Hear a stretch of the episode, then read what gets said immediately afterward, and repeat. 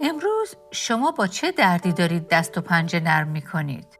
عزیزان به یاد داشته باشیم که اینکه او غمهای ما رو بر خودش گرفته با خودش خبر خوشی رو هم به همراه داره و اون اینه که اگر ما جزو کسانی هستیم که به او به عنوان کسی که گناهان ما رو بر خودش گرفته ایمان آوردیم همون کسی که درد و رنج ما رو هم بر خودش حمل کرده مطمئن باشیم که روزی فرا خواهد رسید که همه غم و درد و رنج های ما به شادی غیر قابل توصیف تبدیل خواهد شد. شنوندگان عزیز با برنامه دیگر از پادکست دلهایمان احیا کن با صدای سابرینا اصلان در خدمت شما دوستان گرامی هستیم.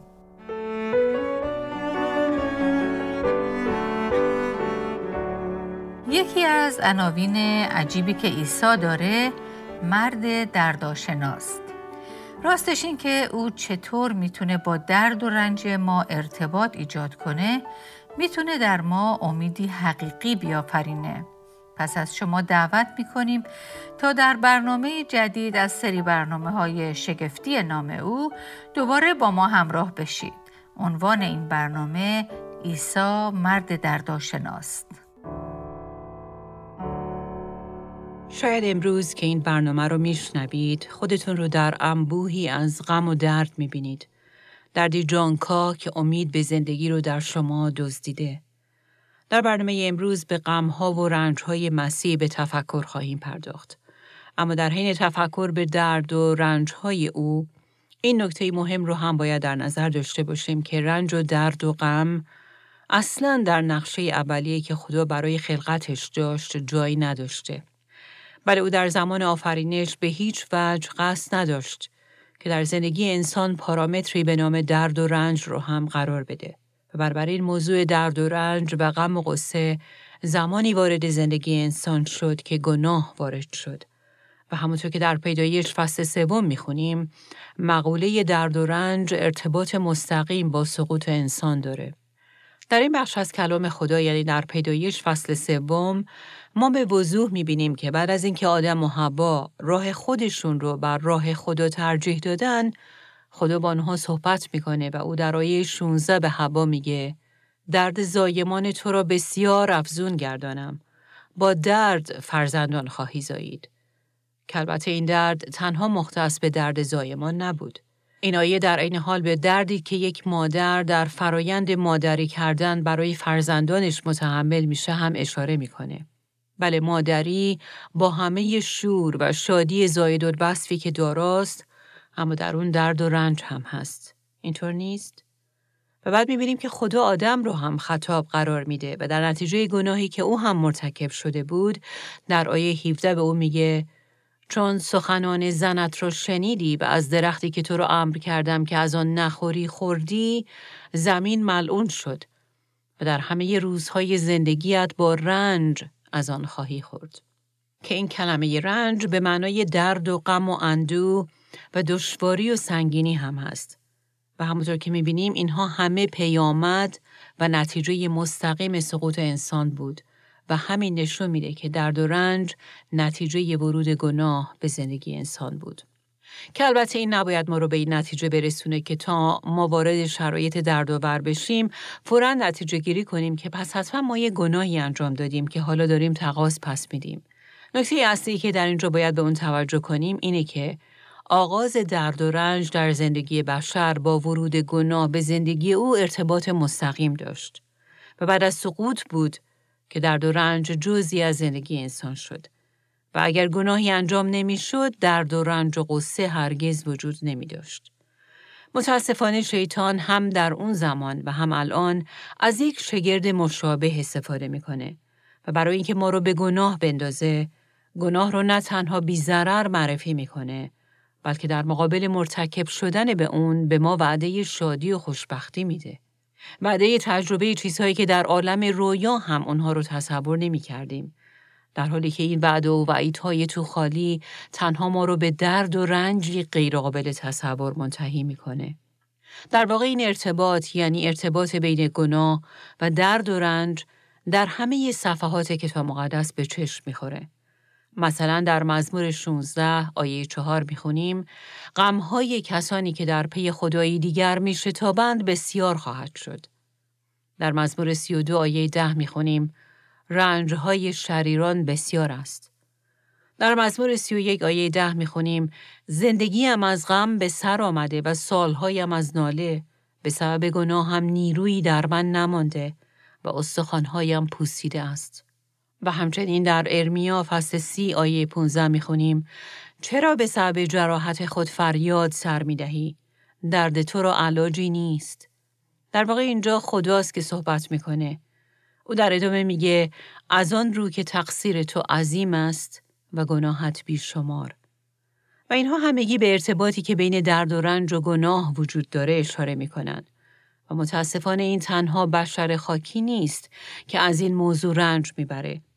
در رومیان فصل هشت می‌خونیم که تمام خلقت هم در حال آه کشیدن و درده. دردی همچون درد زایمان.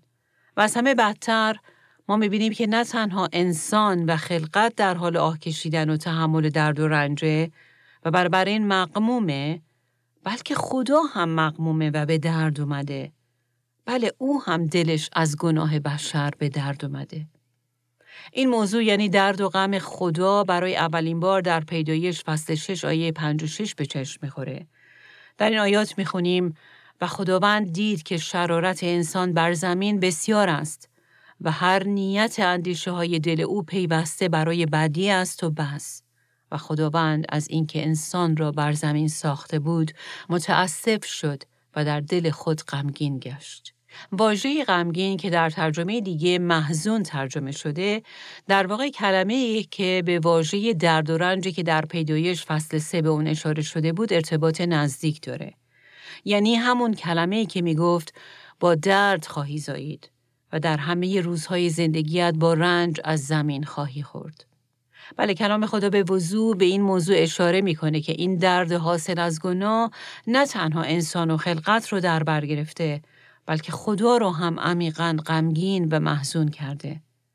اما رنج و حزنی که قلب خدا رو به درد آورده چند جنبه داره که مایلم در برنامه امروز کمی به اون بپردازیم.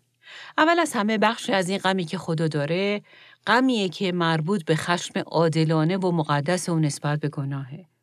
چرا که قدوسیت و پاکی او مورد تهاجم و بیحرمتی قرار گرفته. مورد دوم اینه که او به خاطر این رابطه شکسته حاصل از گناه که بین او و انسان به وجود اومده بسیار محزونه. رابطه شکسته و مصدومی که بین او و انسانی که او رو خیلی دوست داره به وجود اومده. چرا؟ چون انسان ها نسبت به این عشق و محبت پشت کردند و بر علیه او گردن کشی و تقیان برزیدن. اون چیزی که ما همگاهی در قالبی کوچکتر تجربه می کنیم. وقتی که مثلا کسی که به او خیلی عشق میورزیم ما رو پس می‌زنه یا به ما خیانت می‌کنه و بیوفایی نشون میده. ولی اینجور موارد چقدر دل ما رو به درد میاره و ما رو رنج میده و قصه دار می‌کنه. و در این شرایط ما نه تنها از گناه و خیانتی که در حقمون شده به درد میاییم بلکه از دوستی و رابطه ای که شکسته شده و صدمه خورده هم رنج می‌بریم. خدا هم در سطحی خیلی بالاتر به طور شخصی از عواقب گناه انسان عمیقا دلش به درد اومده. گناهی که آثار جانکاه اون بر همه دنیای سقوط کرده دیده میشه. ولی نکته قابل توجه اینه که خدا در پاسخ به این اتفاقی که دلش رو شدیداً محزون کرده دو کار انجام میده که این دو کار در طول کتاب مقدس مکررن به تصویر کشیده شدن و از اون بارها و بارها صحبت به میون اومده. اولین واکنش او نسبت به گناه اینه که او با قلبی محزون گناهکار رو مجازات می‌کنه و به داوری میفرسته. مثلا در پیدایش فصل ششم آیات پنج و هفت می‌خونیم خداوند دید که شرارت انسان بر زمین بسیار است و هر نیت اندیشه های دل او پیوسته برای بدی است و بس و در دل خود غمگین شد. پس خدا چه واکنشی نشون داد؟ بله آیه هفت میگه که خدا میگه انسان را و بقیه آفریده هایم را از روی زمین محو خواهم ساخت. زیرا که از ساختن آنها متاسف شدم. پس خدا چه کار می‌کنه؟ داوری و مجازات خودش رو میفرسته. اما او در کنار این واکنش اول همواره واکنش دومی هم از خودش نشون میده. و اون نجات افرادیه که سزاوار مجازات و داوری عادلانه او هستند. بله اول داوری و بعد نجات. دو واکنشی که مکررن در کلام خدا با اونها برمیخوریم. دو واکنشی که از سوی خدا همواره در کنار هم و در موازات با هم دیده میشن.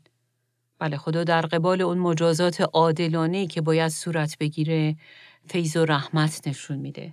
در واقع اون حزنی که به خاطر گناه در او پیش اومده او رو وامی داره که برای رفع اون کاری بکنه. به این ترتیب ما در پیدایش فصل ششم می‌بینیم که او شخصی به نام نوح رو فرا می‌خونه تا به وسیله اون نجات و در نتیجه تسلی و آسایش فراهم کنه. جالبه که اگه ما به یک فصل عقبتر یعنی فصل پنجم پیدایش مراجعه کنیم در اونجا در آیات 28 و 29 چیز جالبی می‌خونیم. این بخش یکی از بخشهایی از کتاب مقدسه که چون که درباره یک سری اسمهایی صحبت می‌کنه که تلفظ اونها سخته ما غالبا تمایل داریم ازش بگذریم. اما راستش اگه از این بخش بگذریم نکته بسیار مهمی رو از دست داریم.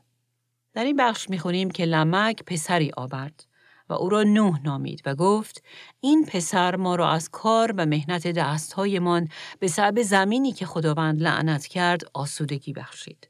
و به خاطر دارید که خدا زمین رو به خاطر گناه آدم ملعون کرد و بهش گفت که با رنج و مهنت از اون برای خودت نان تهیه خواهی کرد. اما حالا میگه این پسر یعنی نو ما رو از اون رنج و مهنت آسودگی خواهد بخشید. در واقع اسم نوح به معنی آسایش و تسلیه. بله خدا او رو فرا می‌خونه که او اونها رو از کار و مهنت دستهاشون نجات بده.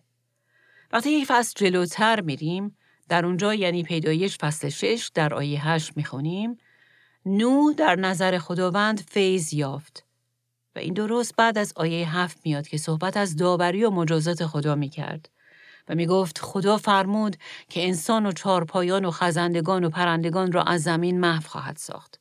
بله درست در وسط صحبت از داوری و تنبیه کلام خدا خاطر نشان می‌کنه که خدا نوح و خانوادهش رو برمیگزینه تا به وسیله اونها در وسط این داوری سهمگین فیض و رحمت خودش رو هم آشکار کنه و برای نجات از این مجازات منصفانه تدارک ببینه. نوح و خانوادهش در واقع سایه بودن از اون نجات دهنده نهایی که قرار بود بیاد تا با نجاتی که قرار بود برای بشریت فراهم کنه آسایش و تسلی رو هم برای اونها برمغان بیاره. و به این ترتیب اونها رو از درد و رنج حاصل از گناه و لعنت اون آزادی ببخشه. بله نو یکی از اولین سایه های مسیح موعود یعنی عیسی در عهد عتیقه. اگه با ما در برنامه قبل همراه بودید، حتما به یاد دارید که ما در نگاهی به کتاب اشعیا به یکی از عناوین عیسی تحت عنوان خادم خدا پرداختیم. و به سه تا از سرودهایی پرداختیم که در کتاب اشعیا به سرودهای خادم شهرت دارند. امروز من مایلم که به چهارمین سرود بپردازیم که در آغاز اشعیا فصل 52 در آیه دوازده یافت میشه و به سرود خادم رنج دیده مشهوره. و در این بخشه که با یکی دیگه از عناوین شگفتانگیز و با ارزش مسیح روبرو میشیم. در آیه 13 از این بخش می‌خونیم اینک خادم من کامیاب خواهد شد و به جایگاهی بس بالا و رفیع رسیده سرافراز خواهد شد. بنابراین ما در اینجا با سرافرازی این خادم عادل و وفادار خدا روبرو میشیم که در برنامه قبل به اون پرداختیم. و بعد در آیه 14 به بعد ما نه تنها با سربلندی او بلکه با فروتنی و خاری و پستی او هم برمیخوریم. و در اینجاست که این خادم عادل و وفادار عنوان خادم رنجور یا رنج دیده به خودش می‌گیره که بقیه این فصل هم در این مورد صحبت می‌کنه. حالا بیایید به فصل 53 اشعیا که در واقع بقیه سرود چهارم این خادم رنج دیده است رجوع کنیم. در آیه سه درباره او می‌خونیم خار و مردود نزد آدمیان. مرد درد آشنا و رنج دیده. بله، مرد درد آشنا که در برخی ترجمه ها صاحب غم ها هم ترجمه شده.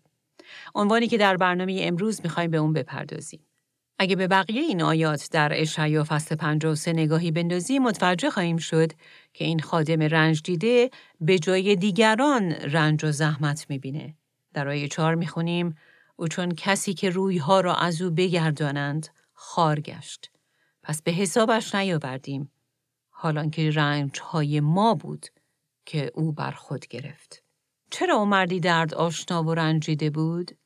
بله، چون رنج ها و دردهای ما رو بر خودش گرفت. و عزیزان حالا ما وقتی که به عهد جدید نگاه می‌کنیم دقیقا می‌دونیم که این آیات دارن درباره عیسی صحبت می‌کنن. ولی یهودیانی که 700 سال پیش از عیسی زندگی می‌کردن قادر نبودند که بفهمند که این آیات درباره چی صحبت می‌کنن. ولی این آیات به ما نشون میدن که اون خدای متعالی که در عرش برین ساکنه و ابتدا و انتهایی نداره اون خدای ازلی و ابدی به زمین اومد تا به عنوان مردی درد آشنا دردها و رنجهای ما رو بر خودش بگیره. و اناجیل در عهد جدید به وضوع نشون میدن که او حقیقتا مردی درد آشنا بود. مثلا ما شاهد این هستیم که والدینش بسیاری اوقات او رو درک نکردن. آیا به یاد میارید وقتی که دوازده سال بیش نداشت و اونها او رو در حالی که در معبد یافتن نمیفهمیدن که او چه کار می‌کنه و از او شاکی بودن؟ و یا برادرانش که حرفها و ادعاهای او رو باور نمی‌کردن. بله او طعم تلخ درک نشدن و رد شدنها و ترک شدگی ها رو چشیده بود. او می‌دونست گرسنگی و تشنگی و خستگی چیه؟ و او می‌دونست. یعنی چی مورد وسوسه شیطان قرار گرفتن؟ او مردی درداشنا بود. چون که شاهد آثار ناهنجار گناه در این دنیای سقوط کرده شکسته و دور از خدا بود.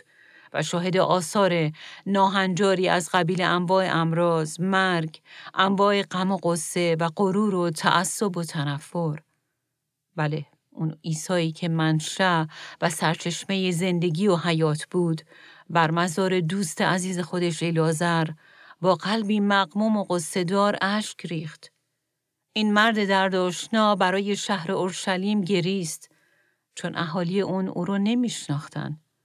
بله او برای اونها گریست و مقموم شد چون با اینکه نجات دهنده موعود اونها بود و در بینشون ساکن بود اما اونها او رو پس زدن و ردش کردن و این مرد درداش ناب و صاحب غمها در باغ جسیمانی در حالی که داشت آماده می‌شد که به سوی صلیب بره و اون درد و رنج نهایی و بسیار جانکاه رو تحمل کنه اشک بسیار ریخت. مرد درد آشنایی که با درد خیانت دوست بسیار آشنا بود چرا که یکی از شاگردانش و در واقع یکی از دوستانش بهش خیانت کرد و او رو تسلیم کرد. مرد درد آشنایی که مورد تمسخر و ضرب و شتم قرار گرفت و در نهایت متحمل مرگ پر از شرم صلیب شد. در انجیل متی فصل 26 ما می‌بینیم که عیسی بعد از صرف شام عید فسح با شاگردانش به باغ جسیمانی رفت تا در اونجا مشغول به دعا بشه. در اونجا می‌خونیم که او پتروس و دو پسر زبدی را با خود برد و اندوهگین و مسترب شده به دیشان گفت از فرط اندوه به حال مرگ افتادم. بله عیسی این مرد درد آشنا و صاحب غمها. اما با حمل رنج ها و دردهای ما بر خودش در واقع به بسیاری از پیشگویی هایی که دربارش در عهد عتیق شده بود تحقق بخشید. یکی از این نمونه ها در مراسی ارمیا یافت میشه و جالبه که مرسیه در اصل به معنی فریادی غمانگیزه. در مراسی ارمیا فصل یک آیه دوازده در قالب شعر گویا که این خدای درداشنا یعنی عیسی به مخاطبینش میگه ای همه رهگذران آیا این در نظر شما هیچ است؟ بنگرید و ببینید که آیا غمی هست همچون غم من که بر من آرز گردیده و خداوند در حدت خشم خیش مرا بدان دچار ساخته است. آیا این توصیفی از جل جتا و اون چه در اونجا بر عیسی گذشت نیست؟ و حالا اگه برگردیم به اشعیا فصل 53 یعنی به یکی از اون چهار سرود خادم خدا در اونجا دوباره می‌بینیم که رنج و درد عیسی بر روی صلیب به طرزی بسیار شگفتانگیز 700 سال قبل از مصلوب شدن او به تصویر کشیده شده. در این بخش می‌خونیم به سبب نافرمانی های ما بدنش سوراخ گردید و به جهت تقصیرهای ما بدنش له شد. تعدیبی که ما را سلامتی بخشید بر او آمد و به زخمهای او ما شفا یافتیم. اما خواست خداوند این بود که او را به دردها مبتلا سازد. بله این خواست پدر بود که پسرش عیسی اون پسر یگانه و بیمانند خودش رو برای نجات ما از داوری عادلانه خودش بر روی صلیب به دردها مبتلا بسازه تا ما رو از درد لا علاج گناه رهایی بده. بله واقعا چرا عیسی حاضر شد تا مرد درد آشنا بشه؟ چرا او حاضر شد تا اسم صاحب غمها بر او بنشینه؟ چون او از اراده و خواست پدر برای نجات ما از درد گناه و عواقب اون اطاعت کرد. و این اراده و خواست پدر بود که عیسی درد و رنج حاصل از گناه ما رو بر خودش بگیره. بله رنج و درد ارتباط مستقیم با گناه داره و وقتی عیسی گناهان ما رو بر صلیب بر خودش گرفت او درد و رنج حاصل از اون رو هم بر خودش گرفت. و همین حقیقت باید ما رو وادار کنه که از خودمون یک سوال مهم بپرسیم. و اون اینه که چطور ممکنه که ما حالا به گناه عشق بورزیم؟ گناهی که دل منجی ما رو شکست. گناهی که او رو به صلیب کشید. و گناهی که او رو به تحمل این چنین رنج و دردی جانکا رهنمون کرد. و سوال بعدی اینه که آیا درد و رنج هایی که ما الان در اونها هستیم واقعا برای او اهمیت دارن؟ آیا او اصلا به فکر ما هست؟ بله صد البته. و از همه رنج های شما آگاهی داره و به شخص شما اهمیت میده و در قبال اونها کاری عظیم برای شما انجام داده. اون جام پر از درد و رنجی رو که من و شما و هر انسان دیگه‌ای به خاطر گناهانمون لایق نوشیدنش بودیم، او به جای ما نوشید. بله بر صلیب داوری و مجازات عادلانه خدا بر گناه از یک سو و نجات انسانها از این داوری سهمگین با هم ملاقات کردند و بر عیسی این مرد درداشنا به هم رسیدن و یکی شدن. بله هم داوری خدا و هم نجاتی که او برای انسانها مهیا کرد در مسیح هم دیگر رو بوسیدن تا این دنیای خابیده در گناه و تا من و شما بتونیم هدیه بخشش گناه و شفای از اون رو دریافت کنیم. و این حقیقتا چه هدیه عالی و عظیمیه که خدا دردها و رنجهای ما رو بر خودش بگیره. و عزیزان به یاد داشته باشیم که اینکه او غمهای ما رو بر خودش گرفته با خودش خبر خوشی رو هم به همراه داره و اون اینه که اگر ما جزو کسانی هستیم که به او به عنوان کسی که گناهان ما رو بر خودش گرفته ایمان آوردیم همون کسی که درد و رنج ما رو هم بر خودش حمل کرده. مطمئن باشیم که روزی فرا خواهد رسید که همه غم و درد و رنج های ما به شادی غیر قابل توصیف تبدیل خواهد شد. باشه که به یاد بیاریم این کلمات عیسی رو که در روزی که قرار بود به سوی صلیب بره به شاگردانش گفت آمین آمین به شما می‌گویم. شما ماتم و زاری خواهید کرد. اما جهان شادمان خواهد شد شما غمگین خواهید بود اما غم شما به شادی بدل خواهد شد شما اکنون اندوهگینید اما باز شما را خواهم دید و دل شما شادمان خواهد شد و هیچ کس آن شادی را از شما نخواهد گرفت. بله عزیزان روزی فرا خواهد رسید که خواهیم دید که چطور این پیشگویی که در اشعیا فصل پنج و یک آیه یازده ذکر شده به تحقق خواهد پیوست که میگه آری فدیه شدگان خداوند باز خواهند گشت آنان سرود خانان به صهیون داخل خواهند شد و شادی جاودانی زینت بخش سرشان خواهد بود و به شادمانی و خوشی خواهند رسید و غم و ناله خواهد گریخت. آه ای خداوند عیسی ای مرد درداشنا و ای خدایی که حاضر شدی خادم رنجور ما خونده بشی. نام تو رو متبارک می‌خونیم. متشکریم که تو دردها و رنجها و غم و قصه ما رو بر خودت گرفتی. دعا می‌کنم که ای خداوند همین الان هر شنونده عزیزی که داره الان به صدای من گوش فرامیده چشمانش رو باز کنی تا تو رو اونطور که هستی ای مسیح ببینه. طوری که تا حالا گویا ندیده بود. و به این ترتیب ایمان و اعتمادش رو بر تو قرار بده متشکریم عیسی برای اینکه نه تنها گناه و درد و رنج و غم حاصل از اون رو تو بر خودت گرفتی بلکه تو ما رو از اون دردها آزاد می‌کنی و شفا هم میدی. متشکریم که به عوض دردها و غمهای ما تو شادی خودت رو به ما میبخشی. بله عیسی ما شادی تو، شفای تو و فیض و برکات تو رو از دستهای تو که برای ما سوراخ شد میپذیریم و برای این نام شگفتانگیز تو یعنی مرد درد آشنا تو رو سپاس می‌گوییم.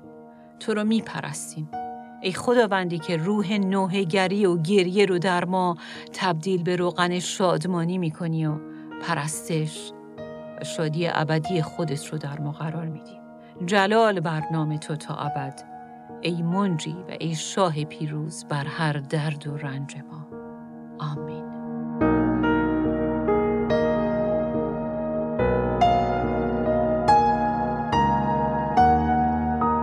حقیقتا چه تسلی می‌تونه بزرگتر از این باشه که ما خدایی داشته باشیم که با همه درد و رنجهای ما نه تنها آشنا باشه بلکه در رویارویی با اونها به ما وعده حتمی بده که اونها رو تبدیل به شادمانی ابدی خودش می‌کنه. از شما دعوت می‌کنیم که در برنامه آینده از سری برنامه های شگفتی نام او دوباره با ما همراه بشید تا با هم به یکی دیگه از نام های عجیب و متحول کننده زندگی ها بپردازیم. در برنامه آینده خواهیم دید یعنی چی؟